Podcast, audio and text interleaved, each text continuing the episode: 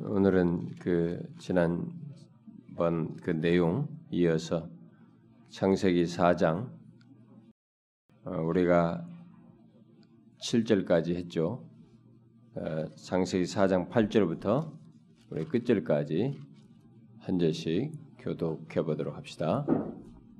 창세기 4장 8절부터 끝절까지 한 절씩 교독하겠습니다. 가인이 그의 아우 아벨에게 말하고 그들이 들에 있을 때 가인이 그의 아우 아벨을 쳐 죽이니라. 야후께서 가인에게 이르시되 네 아우 아벨이 어디 있느냐? 그가 이르되 내가 알지 못하나이다. 내가 내 아우를 지키는 자니까. 이르시되 네가 무엇을 하였느냐? 네 아우의 핏소리가 땅에서부터 내게 호소하느니라.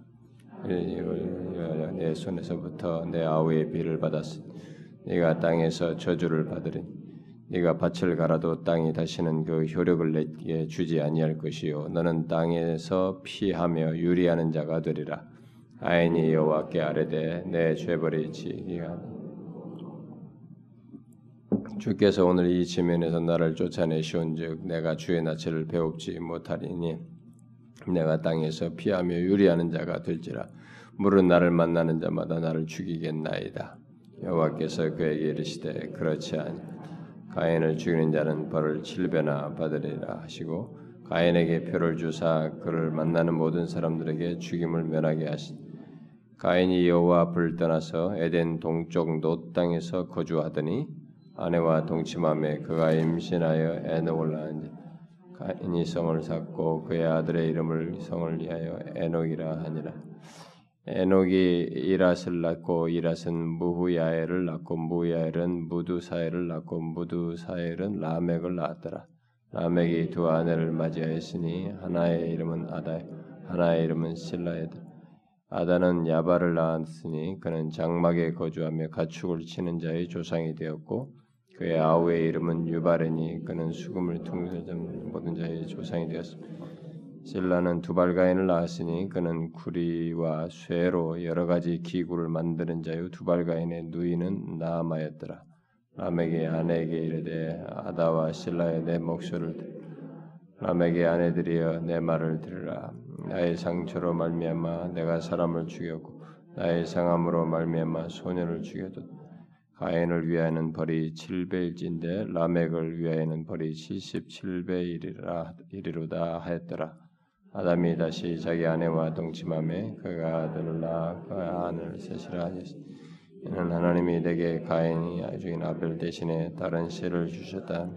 다 하십시다. 셋도 아들을 낳고 그의 이름을 에누스라 했으 그때 사람들이 비로소 여호와의 이름을 불렀더라. 이제 지난 시간에는 그 어, 창세기 4장 우리가 지금 이 시간에는 주로 이렇게 뭐 깊이 강의하는 시간이 아니기 때문에 대체적으로 성경의 큰 흐름 속에서 어떤 핵심 우리가 문맥 속에서 이렇게 큰 성경의 큰 흐름 속에서 봐야 할 그런 중요한 그 성경 우리가 성경 신학적이라고 하죠. 성경 문맥 속에서 보는 중요한 포인트의 근거에서 그 단락들을 특히 한 장씩 이게 대략적으로 살피는 그런 시간을 갖는데 자꾸 이제 멈추어져서 제가 지난 시간에 그 7절에서 멈췄습니다만은 아, 사실은 사장 하나로 다 묶어서 했어야 될 내용이고 또 만약에 상세하게 다룬다면은 여기서도 몇 차례에 걸쳐서 상세하게 다룰 그런 내용들이 뭐 있습니다만 아직 오늘 내용도 근데 일단 연결해서 간단하게 또 어, 다루고 넘어가도록 하겠습니다. 우리가 지난번에 지난 시간에 보았다시피 하나님께서는 가인이 아, 가인의 제사는 받지 않고 아벨의 제사는 받았죠. 그 아벨의 제사를 받은 이유는 믿음이라고 그랬습니다. 믿음으로 드렸다는 것 속에 그 모든 내용이 다 내포되어 있다. 음? 그러니까 아, 가인에게는 그게 없었던 것입니다. 아, 믿음으로 드리는 게 없었던 것이죠. 그러니까 뭐가 뭐 재물이 무슨 뭐 어, 짐승의 피를 드렸느냐 무슨 뭘, 뭘 드렸냐 이 문제가 아니라 거기는 믿음이 없었던 것이죠. 어? 믿음으로 들으지 않냐고 들었던 것입니다. 그래서 하나님께서는 이제 가인이 결국 이제 받지 않은 것을 각자에게 결국 알게 했고 가인도 알게 되었죠. 그래서 하나님께서는 가인이 자신의 제사가 받아들이지 않은 그 이유를 어, 이렇게 생각지 않고 그런 것은 자기가 하나님 앞에 믿음으로 드리지 않은 것은 생각지 않고 격분했죠. 받아들이지 않은 것 때문에 격분해서 마치 하나님께서 불의하신 것처럼 여기는 어, 그런 이 태도 어, 말에 몹시 분해가지고 안색이 변하는 이런 모습을 보시고 음, 그런 것에 대해서 하나님께서 자신의 잘못을 깨닫고 돌이킬 것을 이제 경고하시는 내용이 아, 그 6절, 7절에서 어, 주님께서 말씀하신 거죠. 결국 자신의 잘못을 깨닫고 돌이킬 것을 경고하시고 돌이키면 은혜가 베풀어질 것이라는 것을 시사했지만은 아, 계속되는 내용은 죄를 버리지 않을 때 죄의 지배를 받을 것이라는 경고의 말씀대로 죄의 지배력이 가인에게 더해지는 것을 우리가 보게 되죠. 음. 그 그렇게 경고했습니다. 죄가 너를 원하냐, 어, 너를 원하나 너는 죄를 다스릴지라는데 그러니까 이 죄가 이, 이 여기서 다스리지 못하게 되면 죄 오히려 지배를 받게 된다. 어? 어? 라는 것을 말씀했는데 실제로 그런 현상이 벌어졌습니다.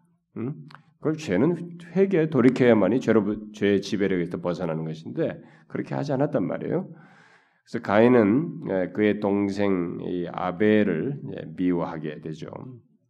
어, 미워하게 됩니다.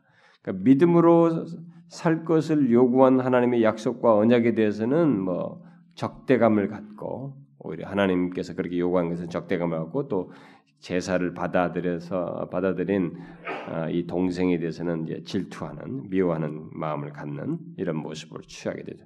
결국 가인은 자신이 하나님의 은혜를 거부함으로써 모든 것이 생긴 것이거든요. 그러니까 하나님의 은혜를 거부함으로써 모든 일이 생겼음에도 불구하고 그것으로 인해서 생겨나는 자신 안에서의 불만과 이 불신의 마음을 어떤 것으로 표현하냐면 이 아벨에 대한 질투, 하나님의 하나님의 믿음으로 살 것에 대한 하나님이 믿음으로 살 것에 대한 하나님의 약속과 이런 뭐 언약에 대한 적개심, 뭐 이런 식으로. 그러니까 자기 밖에 관련성 있는 것에다가 이 적개심과 이그 그 악한 마음이죠. 자신의 그 불만스러운 마음을 드러내는 이런 태도를 취한 것입니다. 여러분 잘 이걸 우리가 이런 것에서 우리 좀 배워야 됩니다. 음? 하나님의 은혜를 거부함으로써 생겨나는 일은 다시 하나님의 은혜를 찾는 길을 가는 길밖에 없어요. 다른 길을 그것을 상쇄해 보려고 몸부림쳐봐야 거기서 죄를 더 크게 증폭시키게 됩니다. 심지어 하나님께 대해서까지 적대감을 갖게 돼요. 음? 하나님의 은혜를 거부한 것에 대해서는 다른 것 없습니다. 반드시 하나님의 은혜를 구하는 대로 나가야 돼요. 이건 우리가 정말로 명심해야 됩니다. 제사가 연락된 이 동생을 미워하고 질투하고 하나님께서는 믿음으로 살 것을 요구한 요구한 어, 그런 그 하나님의 요구, 그래서 그런 것에 따라서 약속과 언약을 말한 이런 것들에 대한 이 적개심 이런 것들로 이제 표현을 한번 드러내는 모습을 우리가 보게 되죠. 결국 이게 죄라고 하는 것은 이렇게 사람의 마음을 이렇게 죄에 자기가 사로잡히고 하나님께 은혜를 구하는 대로 나가지 않고 그 죄에 사로잡히면 죄는 사람을 어둡게 합니다. 여러분 죄는요 사람의 마음을 어둡게 해요. 우리의 총명을 흐리게 합니다. 총명을 어둡게 에베소서 4장 5장에 있는 것처럼 우리의 총명을 어둡게 합니다. 그래서 결국 어리석게 만듭니다. 죄는 이 영적 실제예요. 영적 실제여서 우리를 진짜 어둡게 만듭니다. 그래서 여러분 사람이 한번 죄에 빠져 보십시오. 그 사람이 그동안에 예리하게 가졌던 게 작품, 가지고 있었던 이 사리 분별을 다 하고 옳고 그름을 판단했던 이런 것들이 다 무뎌져 가지고 헤맵니다. 그냥 막 빠져 들어가는 거야. 그러니까 죄는 다른 길이 없어요. 거기서 회개하여 하나님의 은혜를 구하는 것밖에 없어요. 죄가 이렇게 무섭습니다. 가인은 예, 거기서 이 어둡게 되고 마음이 이렇게 어리석게 되니까 하는 뒤에서 하는 행동을 보십시오. 동생과 함께 들어 있을 때 자신의 모든 분노와 미움을 드러내지 않습니까? 아벨은 분명히 하나님께서 자신의 제사를 받으신 것에서 기뻐하면서 그것을 뭐 음, 설명했을 것인데 했을 것인데 가인에게는 그런 말이 오히려 더 격분케 한 것이죠. 그래서 결국은 죽이는 데까지 이른 것이죠. 최초에 최초로 인간이 흘린 피가 이 장면입니다. 최초로 인간이 피를 흘리게 하는 장면입니다. 참 아주 이게 뭐 좀 비극스러운 장면이죠. 이게 하나님의 창조물로서 이제 하나님과 교제했던 자리에서 이탈하자마자 인간이 가지고 있는 이 본성이 게다가 하나님의 은혜에 돌아 가지 아니하고 그것을 거부하는 인간이 어디까지 내치다를 수 있느냐 예, 이렇게까지 생명을 생명을 부여받은 자가 생명을 앗아가는 이런 지독한 죄를 범하는 데까지 나아가는 것이죠. 아벨은 최초로 사람의 손에 의해서 죽임당한 사람이 된 것이죠. 우리는 이 살인 행위 이런 살인 행위 자체에 뭐 놀라게 됩니다만 최초의 살인이라고 하면서 이것에 놀라게 되지만은 사실 가인에게 있어서 더 부정적인 것은 이 살인보다도 그가 하나님의 언약과 약속을 실했다는 것입니다. 지금 하나님이 이미 그런 얘기를 하셨거든요. 자기가 받아들이지 않았어도 돌이켜면은 얼마든 은혜를 받을 수 있다는 것을 시사하신 거예요. 음? 그런데도 이 가인이 하나님의 언약이나 약속을 싫어했다는 것입니다. 어? 그러니까 그 그것이 이 사실 우리는 뭐 드러난 행동, 이 살인 행동, 어떤 악한 행동 이런 걸 생각하지만은 사실 그것보다 하나님을 향해서 취한 인간의 마음과 하나님을 향해서 가진 이 마음이 어떤가가 더, 더 사실 무서운 거예요. 더 부정적인 것입니다. 이, 이 사람은 그런 상태를 계속 갖고 있는 거예요. 그 상태를 계속 가지고 있는 한은 뭐 살인은 이제 출발점에 지나는 것이 출발에 해당하는 것입니다. 더 하나님으로부터 멀어져가는 그런 죄악으로 나아가게 되는 것이죠. 성경은 순교의 피를 말할 때 이 아벨로부터 얘기합니다. 우리 신약성경 복음서에 얘기하지 않습니까? 아벨로부터 어? 누구의 피까지 이렇게 말하죠. 그러니까 순교의 피를 말할 때이 아벨의 피로 아벨로부터 얘기를 하는 걸 보게 될 때 결국 뭐예요? 아벨이 죽임 당한 것은 이유가 뭐라는 겁니까? 순교로 얘기한다는 것은 어? 복음서에서 순교로 얘기한다는 것은 이 아벨의 죽음이 어떤 죽음이라는 거예요? 왜 죽었다는 것입니까? 하나님을 잘 믿었기 때문에 죽은 거예요. 신자였기 때문에 죽은 것입니다. 어? 신자였기 때문에 순교를 당한 것이 된 거예요, 결국. 그렇게 순교를 얘기한다는 것은 바로 그런 의미인 것입니다. 다시 말해서 아벨은 신앙 때문에 억압받고 핍박받고 죽임당한 모든 사람들, 신자들과 순교자들의 첫 스타트가 된 거예요. 대표가 된 것입니다. 그뿐만 아니라 그는 하나님에 대한 사랑 때문에 죽임당한 예수 그리스도의 모형으로도 우리가 언급되는 것입니다. 이 아벨은 하나님에 대한 사랑, 하나님이 좋았어요. 하나님이 자기에게 자기를 자기를 봐줬고 이렇게 용납하시고 이렇게 자기도 하나님에 대한 믿음을 가지고 있었는데 그렇게 하신 것을 좋아했습니다. 근데 그것 때문에 죽임 당한 것이요. 그게 바로 예수 그리스도께서 후에 보이실 모습이란 말이에요. 그런 모형인 것이죠. 그러나 예수님과 이 아벨을 그렇게 거론을 했을 때 그런 얘기를 했을 때 예수님과 아벨의 죽음은 차이가 있죠. 여러분 히브리서 11장 제가 그 예수 그리스도의 피는 말한다 시리즈 할 때 제가 십자가 설교할 때 히브리서 12장에 아벨의 피보다 나은 피를 예수 그리스도의 피로 말하지 않습니까? 예수 그리스도의 피는 아벨의 피보다 낫다라고 히브리서 기자가 말하지 않습니까?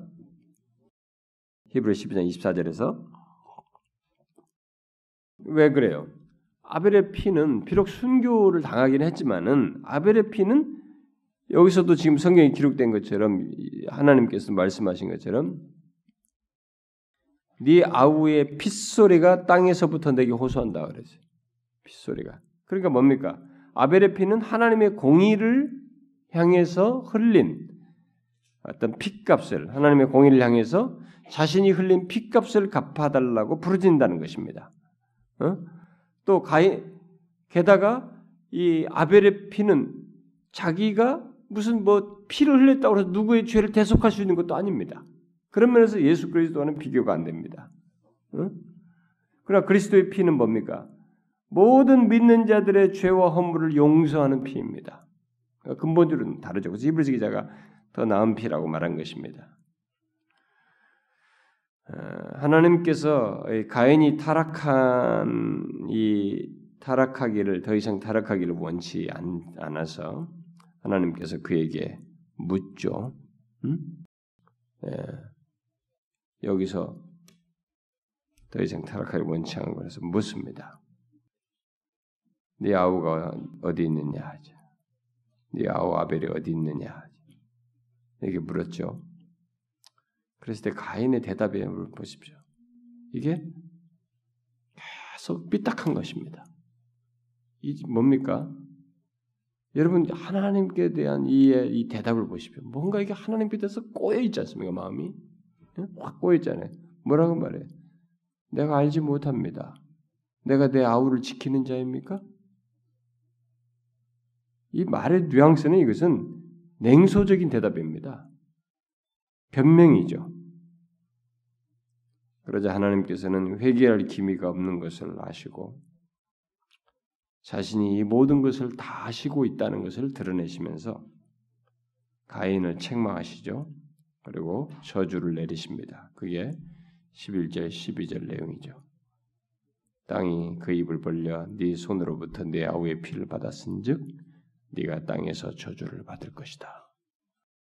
네가 밭을 갈아도 땅이 다시는 그 효력을 내지 내게 주지 아니할 것이요 너는 땅에서 피하여 유리하는 자가 되리라. 이렇게 저주했습니다. 땅이 더 이상 가인에게 소산물을 내주지 않는다. 이건 굉장한 것이에요. 큰 저주인 것입니다. 자기가 살 길이 없어진다는 얘기예요. 어? 살, 사는 것이 아주 이건 막막한 삶을 살, 살게 될 것이라는 것이 사는 것입니다. 게다가 네가 어디를 가든지 결국 뭐예요? 땅에서 저주를 받는다는 것은 저주 속에서 살아가는 거죠. 평안이라는 것이 없이 살아간다는 것입니다. 네가 어디를 가든지 평안을 얻지 평안을 얻지 못할 것이다. 그런 얘기를 한 것이죠. 이에 대한 가인의 반응이 무엇입니까? 자, 이런 얘기를 들었으면 가인의 반응이 어떠해야 되겠어요?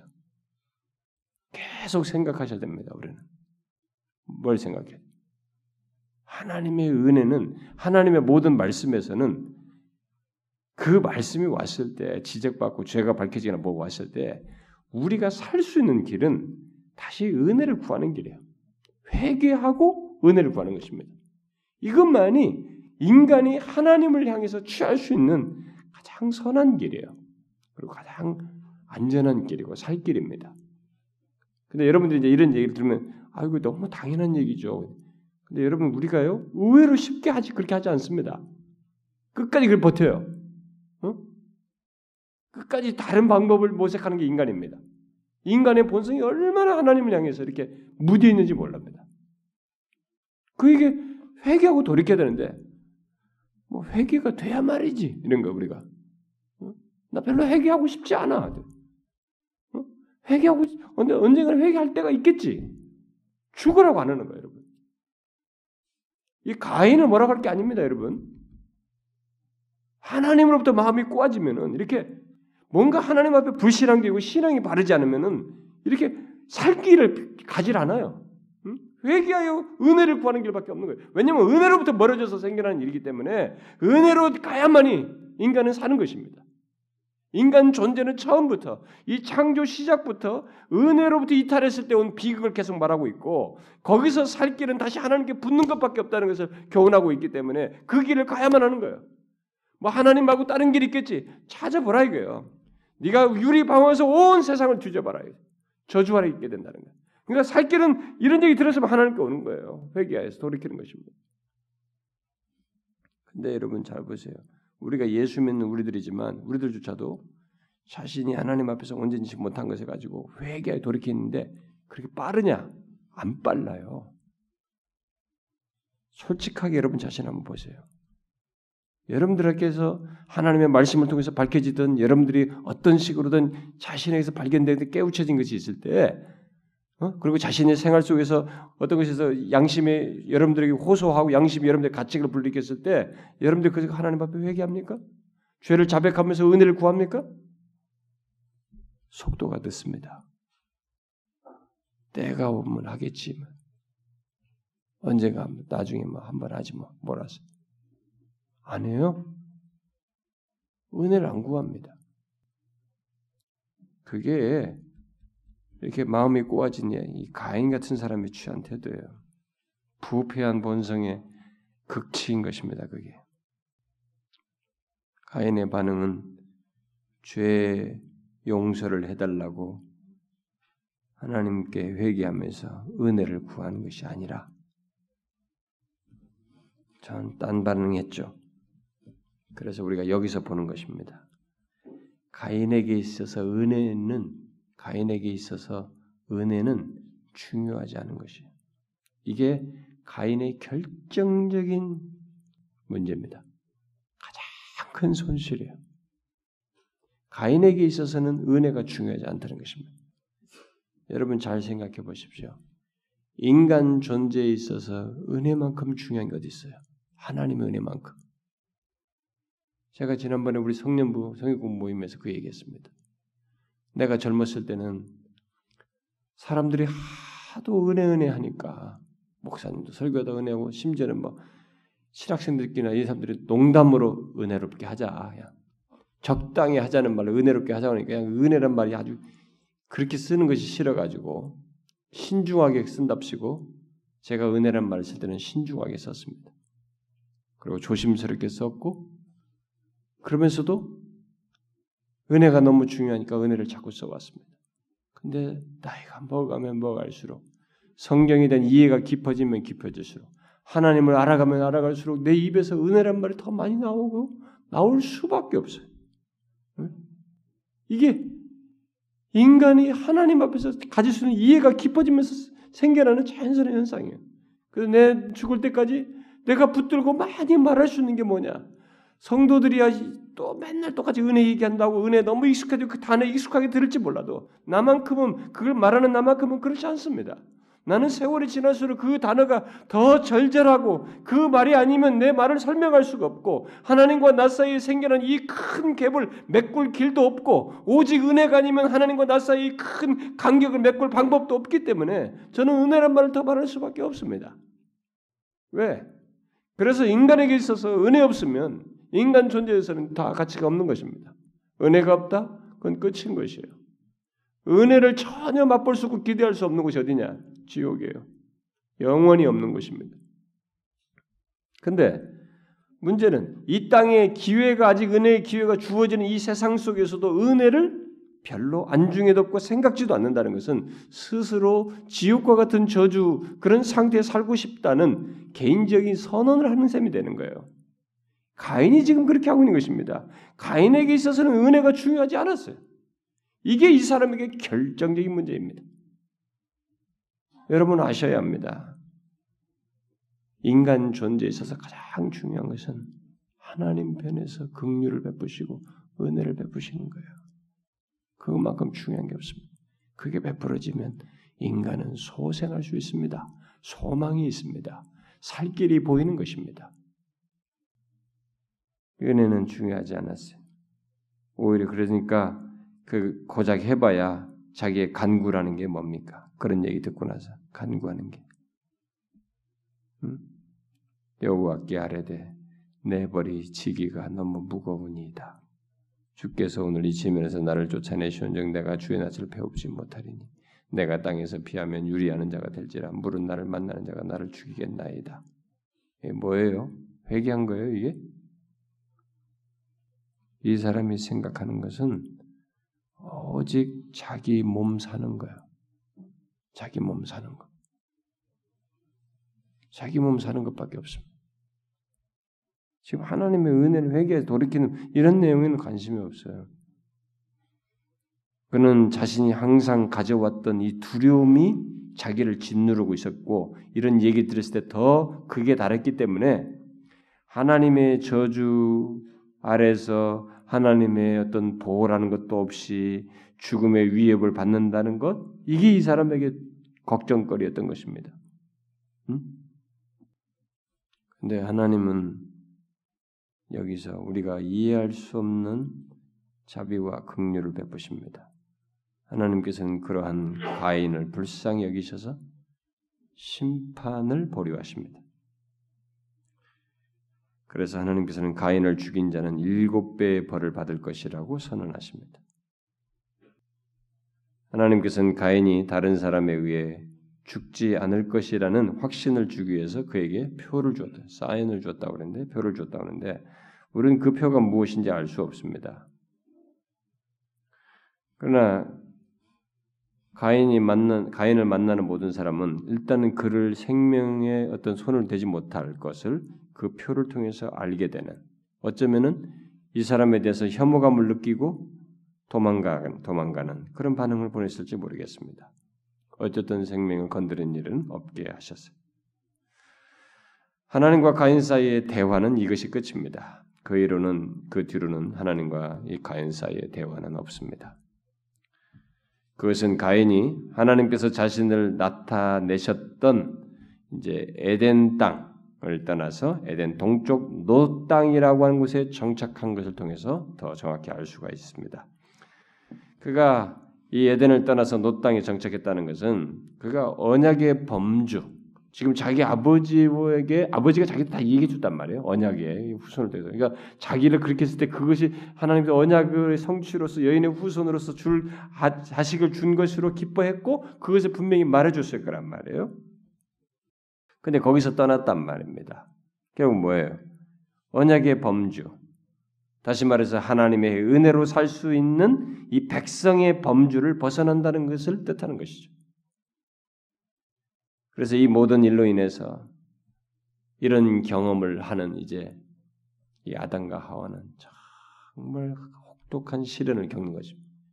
믿음의 시련을 겪는 것이죠. 죄를 범했던 자신들이 죄가 주는 무서움을 보는 것입니다. 네? 그것도 바로 자기가 낳은 자식들 속에서 보는 것이죠.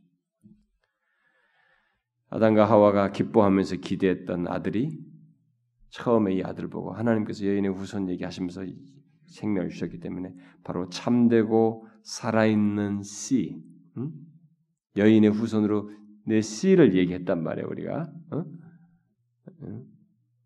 3장 후손에서 3장 15절에서 바로 그걸 얘기했기 때문에 바로 그런 어, 참되고 산 씨가 될 것이라는 이제 기대를 했었는데 그런 기대했던 아들이 그런 씨가 되지 못하는 것을 보았고 이제 그의 아우인 아벨이 형에 의해서 살해되는 것을 살해돼서 죽었는 것을 보았기 때문에 정말 이두 아, 부부는 막 큰 시련을 겪게 되죠. 여러분 그런 걸 보는 부모는 뭐 특히 하나님을 믿는 가정에서 이런 일이 있다고 보세요.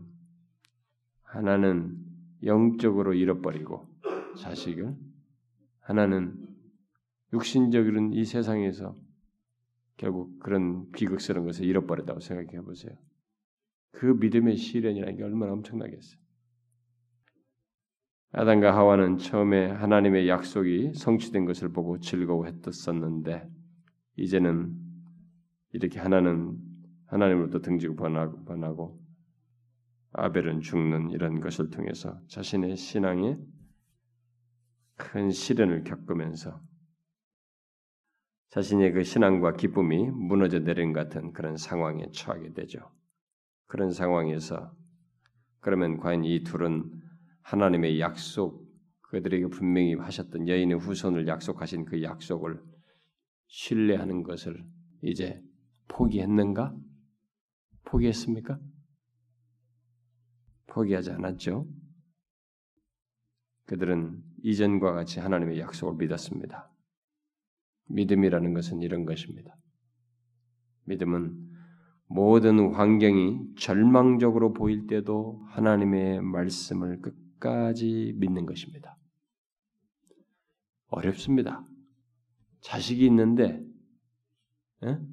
자식이 믿었던 자식이 하나님을 등지고 떠나는 것을 영적이 영적인 차원에서 이제 버려지는 상실, 잃어버린 거지. 영적인 차원에서 잃어버리고 한 놈은 살아있는 놈은 예, 살아있는 상태에서 영적으로 잃어버리고 그나마 영적으로 이 하나님 앞에 바른 신앙을 가졌던 아이는 형에서 죽임다고 해서 육체 육신적으로 이 세상 사람이 아닌 이런 경험을 했을 때 너무 막막하지 않습니까?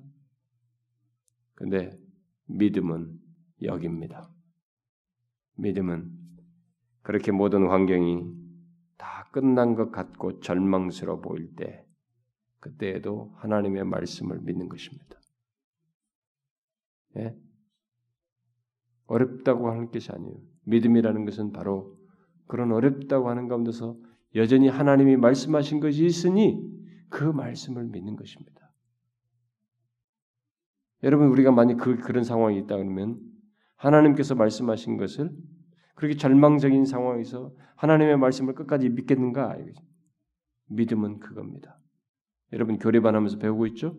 믿음의 내용은 뭐라고 그랬어요? 하나님의 말씀을 믿는 것이 구속의 은혜를 믿는 것이라고 그랬습니다. 네? 하나님의 계시된 말씀을 믿는 것이에요. 이걸 여인의 후손으로 얘기했기 때문에 그걸 믿은 것입니다. 꺾지 않았습니다.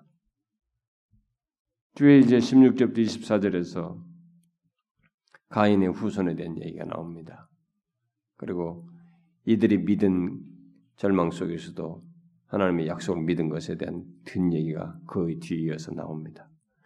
그래서 이게 참 뒤에 내용이 참 재밌는 내용인데 중요한 내용인데 자 먼저 24절까지 가인의 후손에 대한 이 기록을 통해서 우리는 아주 재밌는 것을 보게 됩니다. 아, 우리는 이, 이 17절부터 22절까지 가인의 후손에 대한 이 내용에서 질문이 생깁니다. 왜 하나님께서 가인을 이렇게 돌아보시고 보호했을까? 이 후손이 이렇게 번성케 하셨을까? 어? 그렇게 떠난 사람을 어떻게 이를 가인을 돌아보시고 이렇게 보호하셨을까? 의문이 생깁니다. 여기에는 하나님의 뜻이 있는 것입니다. 그분의 이유가 있는 것입니다. 여러분, 하나님을 등진 자들 속에서도 하나님은 이루시고자 하는 뜻, 그들을 살려두는 이유를 가지고 있습니다. 그게 있었던 것이죠. 그런데 단지 당사자들은 하나님의 이 뜻을 하나님이 가지신 이유를 이해하지 못하는 것입니다. 당사자들은 믿음 있는 사람은 자신의 인생에 대해서 인생에 대한 하나님의 뜻과 어? 어떤 목적을 깨닫고 하나님께 영광을 돌립니다. 왜냐하면 하나님과 연관돼서 인생을 보기 때문에 결국 자기도 모르게 자연스럽게 자기 인생 속에서 하나님의 뜻을 자꾸 구하고 읽게 되고 알게 되고 그래서 뜻이 결국 궁극적이 뭐냐면 하나님께 영광이 돌리는 게 궁극적인 뜻인데 그쪽으로 살아가요. 응? 하나님께 영광을 돌립니다. 그러나 하나님을 거역하고 등진 사람들은 하나님을 믿지 않는 사람들은 하나님께서 자신의 목적을 위해서 그들을 선택하여 사, 용하시려고 해도 그 목적을 깨닫지를 못합니다. 하나님께서 그들을 지금 사용하고 있는 어떤 용도로든 사용하고 있는데 그 용도를 알지 못 깨닫지 못해요. 이런 면에서 가인은 불신자의 어떤 샘플이라고 볼 수 있습니다. 가인은 결혼하게 되죠. 뭐 어떤 사람들이 아, 도저히 사실 뭐 가인과 아벨밖에 없는데 어디서 또 사람이 나타났대야. 어? 성경 보면 이런 것만 또 딜이 파는 사람이 있어요. 막. 음? 또 어디 가서 누구를 만나서 죽는다는 거야 도대체. 뭐 이런 거 이런 걸 얘기하는데 성경은 다 기록지 않았습니다. 여기서 어, 기록지 않았고 고대 사회는 이렇게 살인을 했을 때는 그 가족 구성원이 고대 사회 전통이 이게 그렇게 그들의 사이에서 흘러온 것이 뭐냐면 이 중대 가족에서 누구 죽었을 때는 그 가족이 그 원수를 갚게 되는 그 전통을 옛날부터 고대 근동 사람들 다 가지고 있었어요. 어디서부터 내려왔냐면 이 이때부터 이런 의식이 다 있었던 거예요. 이런 것이 정신 이런 정신 세계가 흘러가는 거지. 그러니까 그런 걸 두려워하는 거예요. 그러니까 살인한 사람은 항상 두려워하는 것입니다. 자기가 살인할 때는 대담하게 해놓고 자기가 그런 것으로 인한 두려움을 겪어요. 자기도 언젠가 그렇게 당할 것 같은 두려움을. 살인 안 해본 사람은요, 내가 살인당할 거라는 두려움을 안 갖고 삽니다. 살인해 본 사람은 자기가 그 자기 살인한 것처럼 살인할 걸 두려워해요. 여기서 결혼한 사람은 당연히 누이겠죠. 딸들이 아마 이제 있었을 것으로 보이고 아마 자기 누이와 결혼했을 것으로 보여집니다. 그녀는 이 노 땅에서 결국 이 가인과의 관계 속에서 에녹이라고 하는 아들을 낳게 되죠. 또 가인은 아, 자기 자신을 아, 이제 자기 자신을 안전하게 지키기 위해서 뭘 해요? 예, 성을 쌓죠. 음. 이 가인이 성을 쌓습니다. 이 성을 이렇게 둘러싸서 성을 건축하는데 이게 뭡니까, 여러분? 두려움의 표현이에요. 계속 가인은 두려움에 사로잡혀 삽니다. 평생을. 두려움의 표현이죠. 자기의 전 삶이 두려움에 사로잡혀 있는 거예요. 쫓기는 것입니다. 어? 벌써부터 지키는 거예요. 자기를 지키려고 성을 쌓는 것입니다. 이게 불신자의 특징이에요, 여러분. 불신자들은 어디 확고하게 믿는 데가 없기 때문에 계속 두려운 거야. 응? 그 자기를 보호하려고 스스로 살아볼 길을 스스로 만드는 거지. 근데 신자는 뭡니까? 하나님께 의탁하잖아요. 그분을 의지하며 살지 않습니까? 그분의 보호를 믿고 살잖아요. 근데 여기는 자기 스스로 살아야 되니까 계속 이렇게 두려움 속에서 불신자들의 특징이에요. 예수를 믿으면서도 불신자처럼 사는 사람들도 있죠. 그, 그 사람은 불신앙을 범하는 것입니다. 불신앙을 범하는 거죠. 어쨌든 가인은 이 라멕이라고 하는 걸추 두드러진 사람을 포함해서 많은 후손을 낳게 되죠. 예? 후손을 뒤로 해서 쭉 낳게 되는데 이 라멕은 이제 가인의 계보에서 가장 두드러진 인물로 여기서 거론되죠. 음. 라멕은 뭐 제가 뒤에 상세히 안 해줍니다. 라멕은 두 아내를 취함으로써 하나님께서 허용치 않은 일부 다처제를 대범하게 스타트를 한 사람입니다. 이 사람 여기서부터 하나님이 처음부터 일부 일처를 만들었어요. 근데 하나님을 신경 안 쓰니까 인간이 가지고 있는 이 본성밖에 없는 겁니다. 본성대로. 그래서 철을 둘 두게 되죠. 여기서는 지금 그러면서 목적성을 가지고 그런 일을 하게 되죠. 왜? 많은 가족과 후손을 갖고 싶었던 거예요. 갖기 원한 거죠. 왜? 왜 그렇게 가질래요? 하나님 없이 강하기 위해서입니다. 이게 고대 사회는 사람 많은 거죠. 이게 다 목적성을 가진 행동인 거죠. 하나님 없이 독립적으로 살고 강하기 위해서 이런 일을 하는 것이죠. 그런데 재밌는 것은요, 이 라마기 후손들이 아주 발전된 문화를 만들었다는 사실입니다.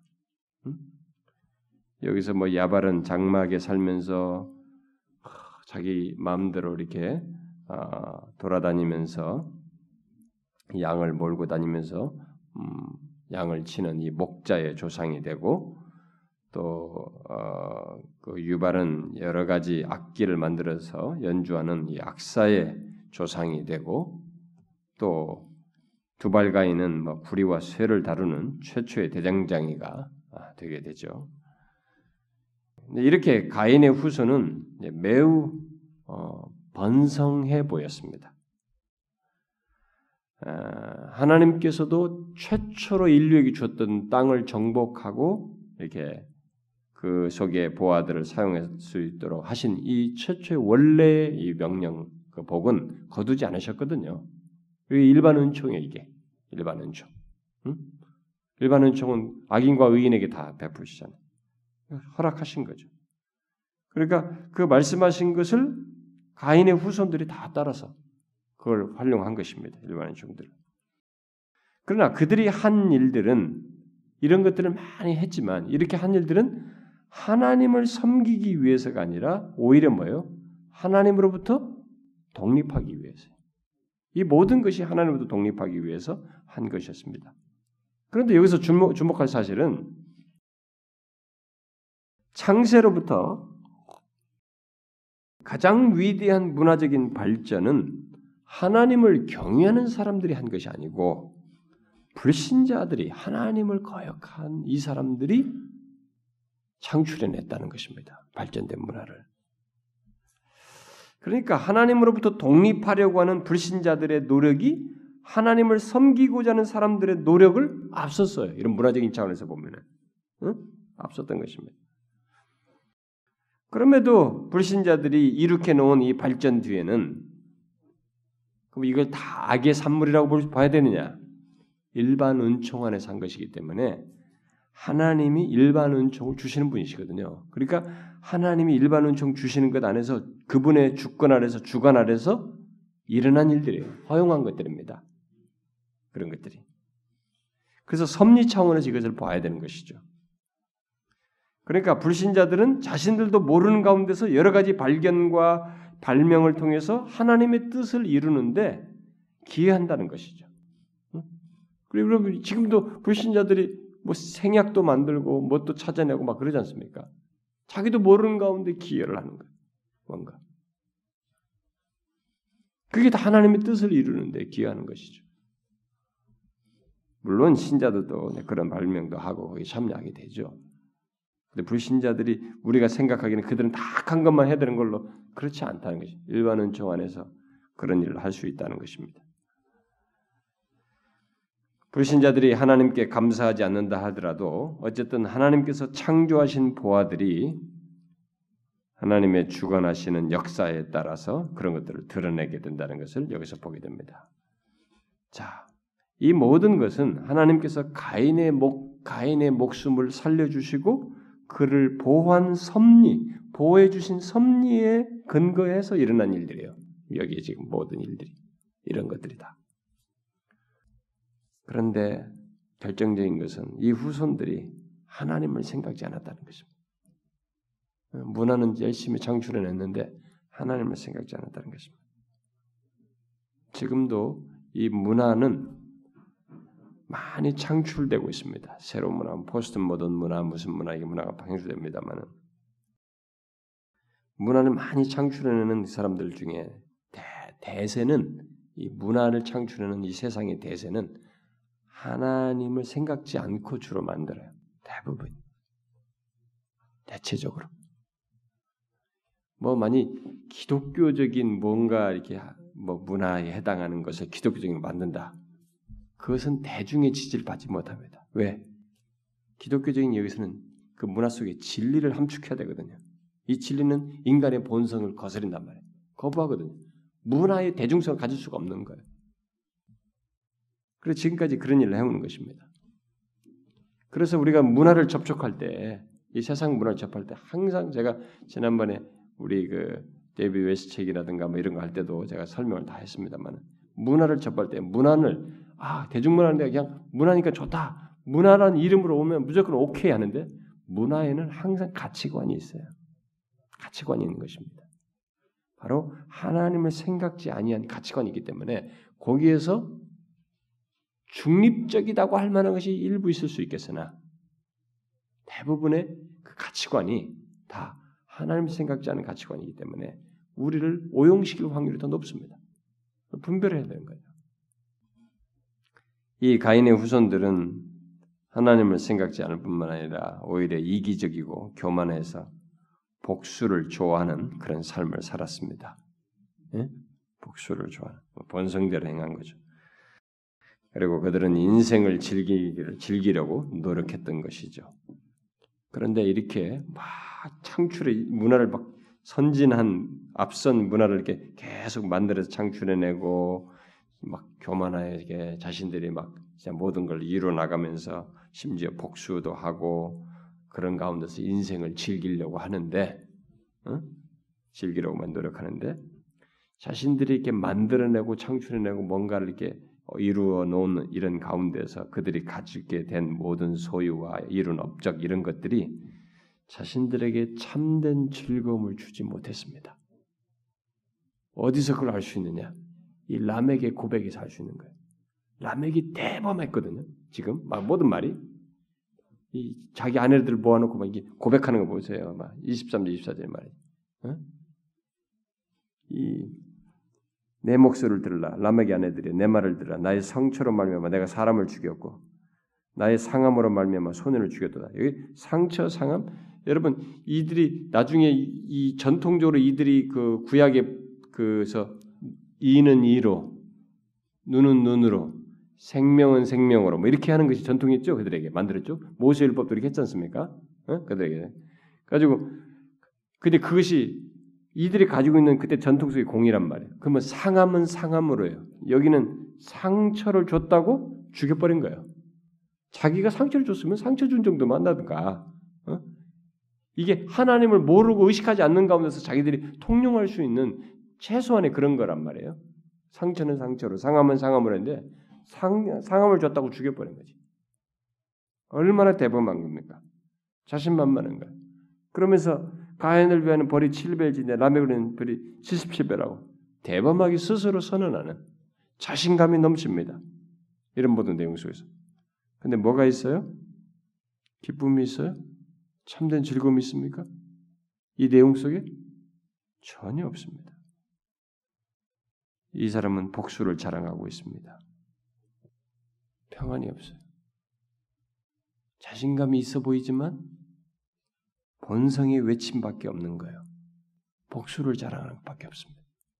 이게 이 정신이 바로 오늘날 타락한 불신 세계의 근본 사상인 것입니다. 지금도 이 타락한 세상에는 이 정신이 흐르고 있는 거예요. 이 정신이 흐르고 있는 것입니다. 건드리면 복수해서 짓밟아서 이기는 거죠. 그걸 자랑하는 거죠. 그렇게 해서 자기가 승리한 것을 자기가 이뤄낸 것을 자랑하는 것이죠. 참된 평안은 없습니다. 참된 즐거움은 없어요. 있을 수가 없어요, 거기. 그런데 우리가 이 사장에서 중요한 내용은 지금 그 뒤에 나오는 내용이에요. 여기 뭐 이런 문화와 관련해서 기독교 문화관에 대해서 여기서 설교, 설교할 내용이 있습니다. 만약에 이 내용에서 뭐 남에게 후손들 여기 여기에 가인의 후손에서 뭐 누가 어떻게 어떻고 한이 대해서 문화관에 대해서 좀 설명하는 설교한다 그러면 강론한다면 내가 그런 걸 몇 차례 걸쳐서 성경적인 문화관 뭐 이런 걸 여기 이 말에 나왔을 때 살필 수도 있겠으나 뭐 제가 본문 강론하는 시간이 아니기 때문에 잊지 말고 넘어가고 사장에서 중요한 내용은 25절 26절이에요. 이게 뭡니까? 아벨의 죽음과 가인의 영적 타락으로 인해서 아담과 하와는 정말 힘든 믿음의 시련을 겪는 가운데 하나님의 약속을 믿고 있었죠. 그래서 하와는 다시 참되고 자기가 산자의 어미였잖아요. 하나님께서 약속을 믿고 그 이름을 붙였잖아요. 그러니까 산자, 산씨를 자기는 가져야 하는 그 약속에 따라서 그것이 있어야 하는 것을 이 사람은 바라보고 있었던 것인데 여호와께서는 아담과 하와에게 새 아들을 주심으로써 약속을 지키셨습니다. 그 아들이 하와는 그 아들이 아벨을 대신한 아들임을 깨닫고 그가 아벨처럼 하나님을 찾는 자 되기를 원했죠. 이 아들을 이름을 셋이라고 지었습니다. 셋. 셋이란 문자적으로 보면 동사적 동사적 표현으로 말하면 놓다, 두다예요. 이걸 명사형으로 바꾸면 토대, 그러니까 바탕입니다. 바탕. 그러니까 새로운 바탕을 줬다 이거지. 그렇게 그렇게 이름을 지은 거예요. 셋이라고 하면서. 실제로 셋으로 말미암아서 이들의 소망이 살아나게 되죠. 왜냐하면 그와 그의 후손들이 하나님을 경외했어요. 이 가인의 후손하고 완전히 달라요. 어? 저쪽은 뭐 자기들 독립하려고 말이지 스스로 살 길을 찾는데 이들은 하나님을 경외했습니다. 세월이 지남에 따라 셋은 아들을 낳고 그 아들의 이름을 에노스라고 했습니다. 어? 에노스. 에노스란 말은 이 문자적으로 하면은 어, 사람이에요, 사람. 에노스. 사람인데 그걸 다시 연관된 단어로 의역하면 약함, 연약함이에요. 대조됩니다. 이쪽은 막 강해, 네? 막 무기 만들고 막 강하다고. 이쪽은 토대, 네, 바탕이고 거기서 난 자식도 약함이에요. 이런 뭐 이런 분위기예요. 근데 여기에 이 약한다고 이름을 지은 이 자식의 이 라인에 뭐가 있어요? 하나님을 경외하는 것이 있는 것입니다. 이게요.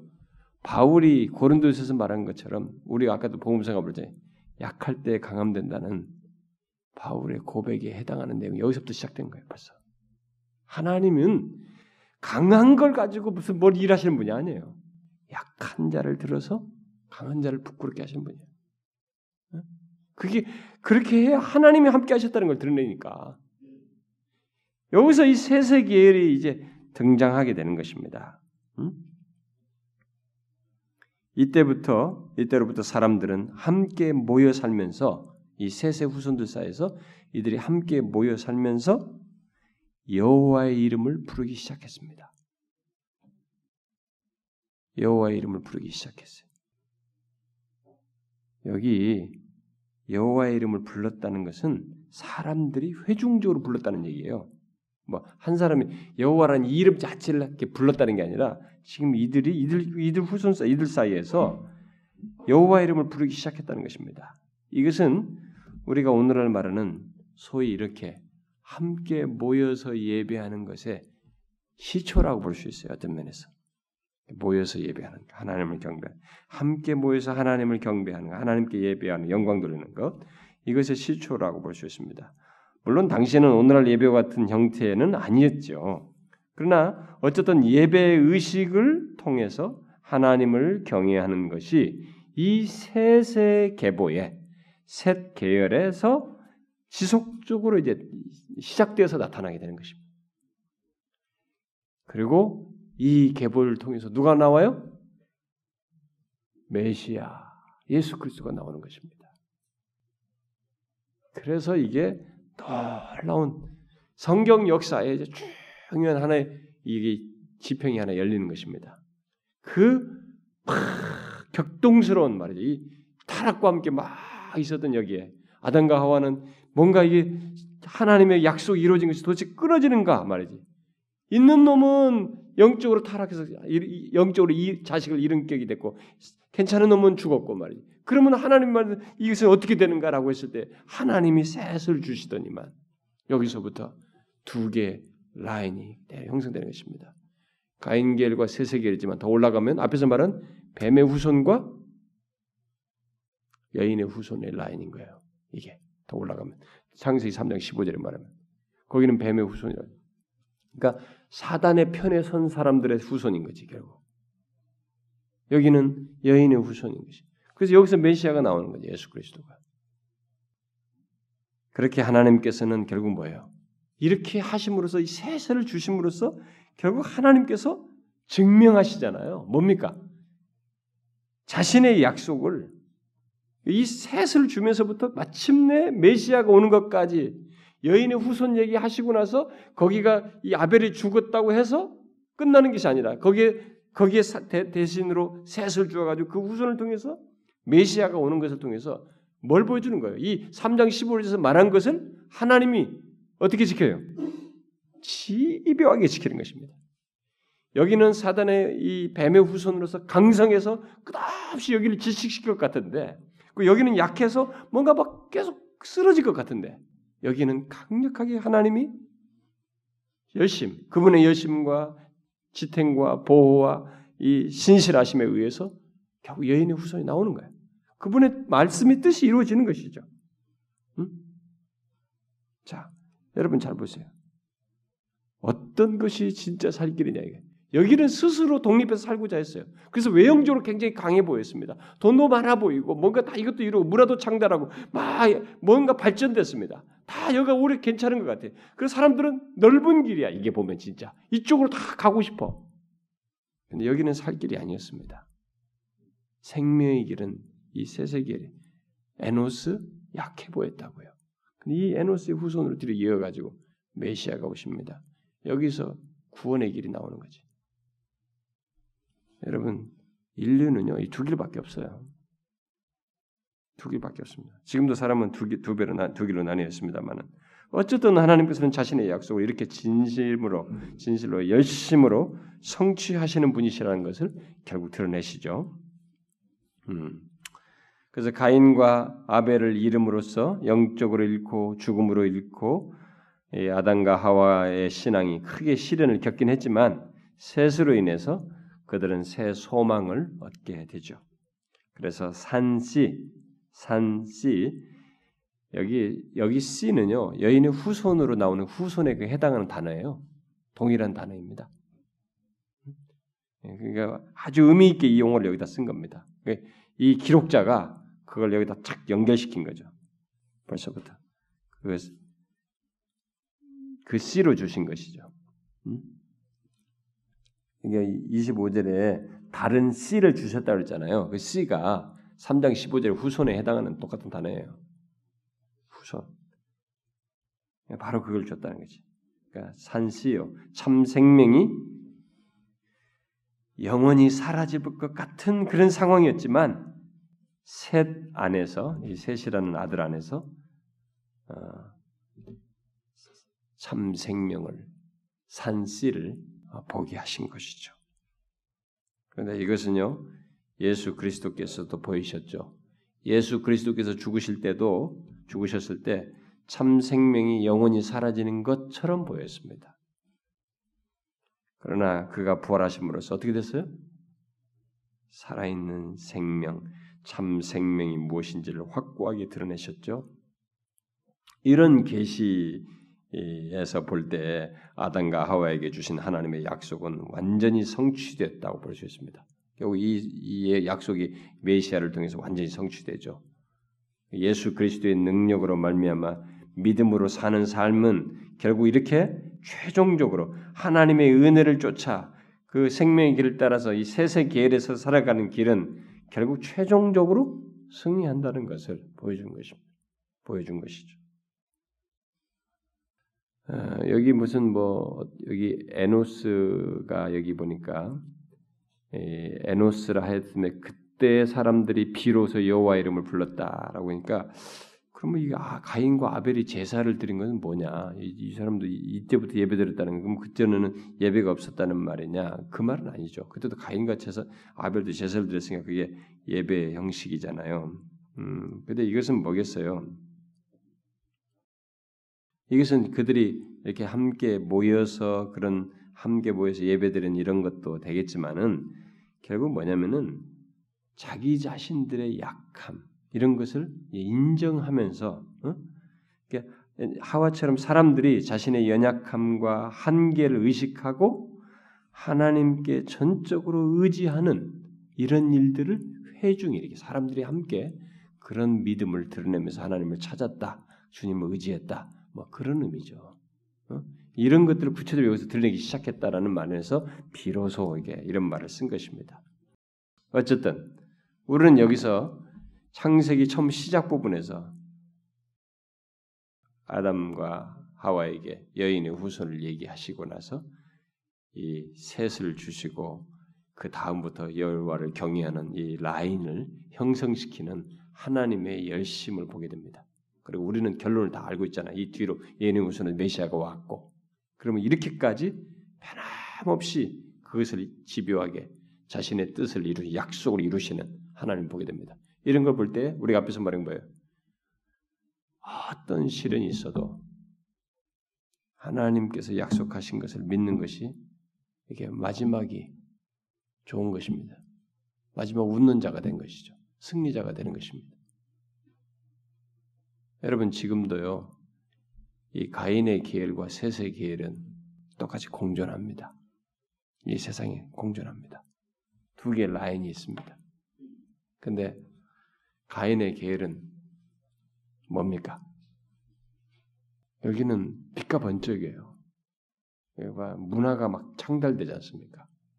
그러니까 사람의 마음을 사로잡을 것들이 많아. 그리고 외형상으로 단단해 보여. 강해 보이고 모든 것이 가진 것 같고 사람들이 이쪽에 혹하게 됩니다. 넓은 길이죠. 셋, 에노스. 밋밋해 보입니다. 약해 보입니다. 근데 여기는 이들은 은혜를 중시하는 사람들이에요. 여기는 은혜에 관심 없는 사람들입니다. 이게요, 하늘과 땅 차이를 냅니다. 인간이 아무리 뛰고 날아봐야 우리들 사이는 더더리 기적이에요. 우주 만물을 창조하신 하나님이 어디에 자기의 손을 능한 손을 펴느냐, 은혜를 나타내느냐에 따라서 결과가 파이널이 달라지는 것입니다. 은혜를 구하는 자가 결국 최종적으로 승리하는 거예요. 기쁨을 맛보는 것입니다. 제가 앞에서 얘기했습니다. 여러분, 여러분과 저는 정직할 필요가 있습니다. 여러분들이 이 세상에서 아무리 잘나고 똑똑하고 해도 우리가 생명처럼 여겨야 될 것은 하나님의 은혜예요. 은혜를 붙들면 삽니다. 죄를 지었어도 회개하며 주께 자비를 구하고 은혜를 붙들면 거기는 살아요. 하나님은 가인에게도 그 경고하셨을 때는 그 기회를 주신 거거든요. 응? 은혜를 붙드십시오. 좁은 길을 가는 것이에요. 세세계에 서는 것입니다. 응? 그것을 기쁨으로 여기셔야 합니다. 은혜를 구하면서 가는 것을 기쁨으로 여기셔야 합니다. 이 세상의 잘난과 현란스러운 것으로 그것에 미혹되는 것이 아니에요. 신앙의 길은 그게 아닙니다. 메시아가 오셔서 이게 맞다는 것을 확증해 주셨습니다. 그게 생명의 길이라는 걸 보여주었어요. 우리는 그 길을 가는 것입니다. 아시겠죠, 여러분? 기도합시다. 하나님 아버지 감사합니다. 오늘도 우리에게 어김없이 하나님의 뜻을 보이시고 주님의 말씀을 통해서 우리가 하나님 앞에 어떠해야 함을 보게 해 주시고 살피게 해 주시니 감사합니다. 하나님 아버지 아, 이 시간 주님의 말씀 의지하여 우리가 함께 기도하고 주께서 주신 약속을 붙들고 기도하오니 주의 백성들에게 하나님께서 항상 함께 계셔서 우리의 삶을 이끄시고 주장하시는 것을 믿고 정말 이 세상을 타협하고 이렇게 가인과 같은 길을 가는 것이 아니라 그 후손의 길을 좋아하지 아니하고 비록 약하고 좁은 길 같아 보이지만 주님의 은혜를 소중히 여기며 하나님을 경외하는 자의 길을 가는 우리 모두가 되게 하여 주옵소서. 하나님의 은혜를 생명처럼 여기며 구하는 성도들 되게 하여 주옵소서.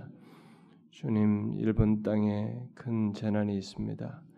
그들에게 오랜 세월 동안에 그렇게 기회를 주셨지만 저들은 끝까지 우상 숭배하고 있습니다.